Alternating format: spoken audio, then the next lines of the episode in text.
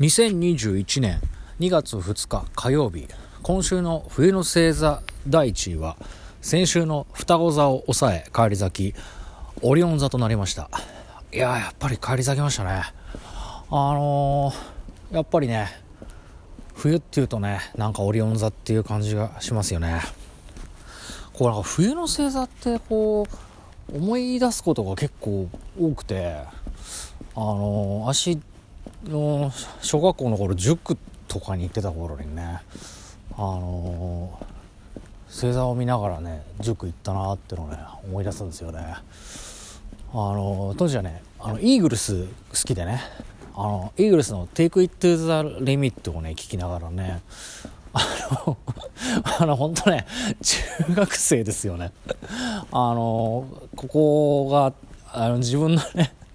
あの好きだった人の家だなとかっていうそのマンションだったんですけどね。そのマンションあたりをこうあの帰り道にあったからね。そこを走りながら帰ったもんですけどね。いやーなんか思い出しますね。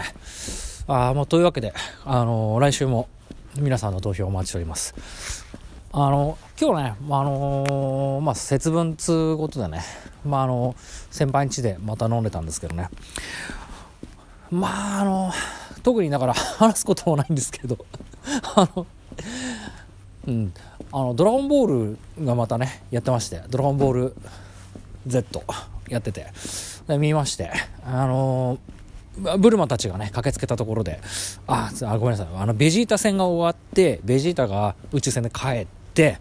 でクリリンとヤジロベエとご飯と悟空だけ生き残ってて、まあ、みんなボロボロでで、えっ、ー、と、ブルマたちが来たと。そういうとこですね。で、えっ、ー、と、もう地球のドラゴンボールがなくなっちゃったから、もう誰も蘇らせら、蘇らせられないんだっていうので、まあ絶望してたところですね。その時に、まあクリリンが一つ考えがあるんだと。ね、あのー、ピッコロを見た時に、こいつはナメック星人だから、あのー、ナメック星に行けばもっとすごいドラゴンボールがあるから、まあ大丈夫だっていう風に、あの、クリリンが言ったと。だからナメック星に行けばまあドラゴンボールがあるはずだからヤムチャとか天津飯とかチャオズとかピッコロも蘇らせることができるっていうことでじゃあナメック星に行こうっていうまあいわゆるそのベジータ編が終わってからのあのナメック星に行くっていうブリジットストーリーな部分なんだわけですよね。だからそれで見てちょっとね私久しぶりに思っちゃったのがねあの、まあ、主人公はね、悟空なんですけど、やっぱドラゴンボールってのは、まあ、クリリンの話なんだなっていうのをね、つくづくね、思いましたね。あの、とどめを、あの、ベジータにとどめをさせるはずだったのは、ベジータ、あその、ベジータに、あの、外目をさせるはずだったのもクリリンだったんだけど、結局クリリンもそれをやらなかったし、で、その後ナメック星に行くところもやっぱクリリンがキーになってて、で、最長老にレベルアップさせてもらって、で、なんていうの、そこから、ちょっとキー出しすぎて、ベジータに見つかったりとかっていうこともクリリンだったし、で、あ、これネタバレですけど、別に大丈夫ですよね。あの、もう今更ドラゴンボールのネタバレも何もないと思うんですけど、っていうのがあるし、で、結局、クリリンが死んじゃうことで、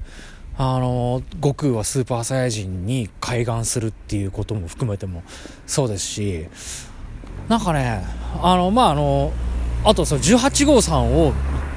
どうする殺すか生かすかっていうところでも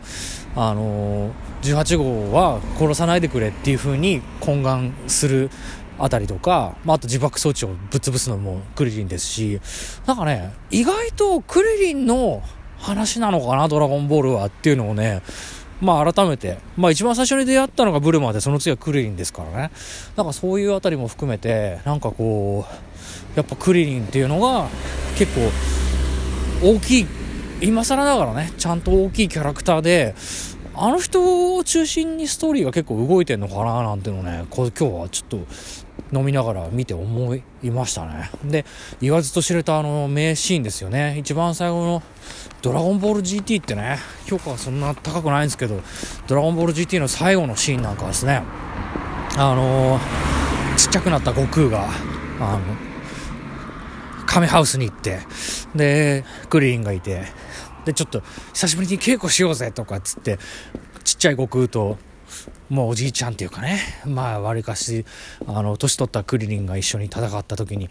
あのクリリンに対して悟空がね「いやお前相変わらず強えな」とかって言ったらさクリリンが「だろう?」って最近俺修行してんだよとかっていう風にクリリンが楽しそうに言うあたりもねやっぱクリリンっていうのがねすごく重要なキャラクターなんだなっていうのをねあの改めて思ったという、あの、一日でしたね、今日はね。まあ、今日はですね、このぐらいしか思ったことがないのとですね、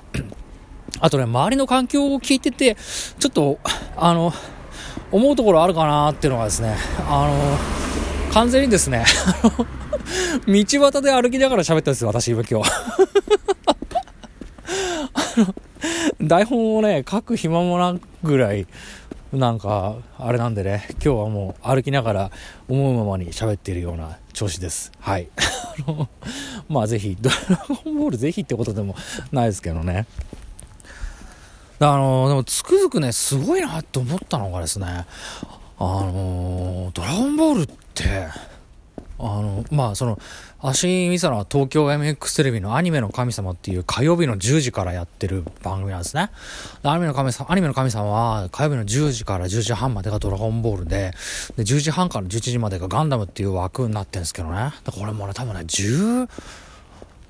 何年だ、もうあれ、10、20年ぐらい、10 20年は大げさか。でも、15年は聞かないぐらいやってるんですけど、もうね、ずーっとドラゴンボールやってるんですよ。ドラゴンボールから始まって、ドラゴンボール Z 行って、で、ドラゴンボール GT とかまで行くと、また最初のドラゴンボールに戻るんですよ、もう。もうね、あの、新しい番組をやる気がないんですよ。あの、この、この枠はもうドラゴンボールがいつでも流れてるっていうことを、もう、それで多分、視聴者が満足するっていうのを見つけたんでしょうね。もうそれでね、ずっとドラゴンボールやってるんですよ。だから、今何週目かわかんない、あのー、あの、振り、あの、ナメック星編に突入するところなわけですよね。で、なんかね、人によってはね、ドラゴンボールスーパーの方がね、いいとかって言ってるんですけどね、わしはね、でもね、ドラゴンボール Z 世代なもんでね、あのー、独特のね、あのー、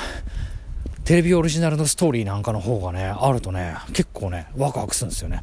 ワクワクするって言うとあれですけどね。それがやっぱドラゴンボールの良さかななんていうふうに思ったりしますね。あなかなかね、いいですよ、ドラゴンボールってのが。あの、いろんな番組ね、ザッピングして見てましたけどね、あの、先何週間前の時にも、結局、楽しいのドラゴンボールだけでしたって言ってましたけどね。まあ同じですね。今日も別にドラゴンボールが あんまり面白くなかったんだね。まあでも、あ、そうね、強引につなげるとすれば、今日節分でね、豆食うじゃないですか。まあ、線図がね、なかったりとかね、あったりとかね。まあ、そんなとこでつながんのが、もうほんと薄い線のつながりですけどね。やっぱりこう、中見るたびにね。だってね、来週ね、みんな、皆さんあれですよ、もう、ちょっと衝撃的なですね、あれですよ。あの、興奮ですけどね、予告編でね、あの、ブルマが、じゃあナメック星に行く兆しがあるって言って、で、次回予告がですね、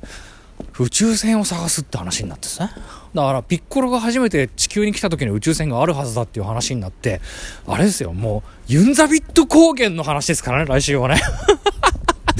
ユンザビットの話って言ってどんくらいの人がわかるかわかんないですけど、これはですね、やっぱ興奮しますよね。面白そうだなってなりますからね。これはあの、来週ぜひ楽しみにしてください。いやおかげでね、なんとか駅まで着きましたよ。まあ、何にもない一日でもですね、ドラゴンボールってのは、常にこう、なんかネタを提供してくれるっていう意味では、ほんと助かるなっていうのに一言につきますね。あのー、まあ、皆さんもね、いろいろあると思うんですけど、あの、ドラゴンボール見てるとね、大体いい感じになるので、あの、おすすめですね。まあ、今日はこの辺でっていうところになると思います。あの、ロシアの天気はですね、あの、完全に、あの、何にも見ないで喋ってるので、あの、お伝えできません。なので、自分で確認してください。あの、ここまでのご視聴ありがとうございました。あの、番組では皆さんのご視聴番組では皆さんのお便りをお待ちしております。ここまでのご視聴ありがとうございました。中島あさみの人類最後の1年間第42回放送。困った時にはドラゴンボールに頼るを終了いたします。さよなら皆さん。悔いのない一日にしましょう。